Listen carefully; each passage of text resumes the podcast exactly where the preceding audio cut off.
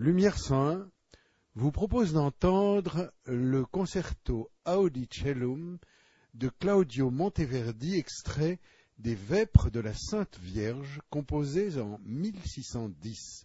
Ce morceau a été enregistré à New York en 1952 par l'Orchestre symphonique de la NBC sous la direction de Guido Cantel.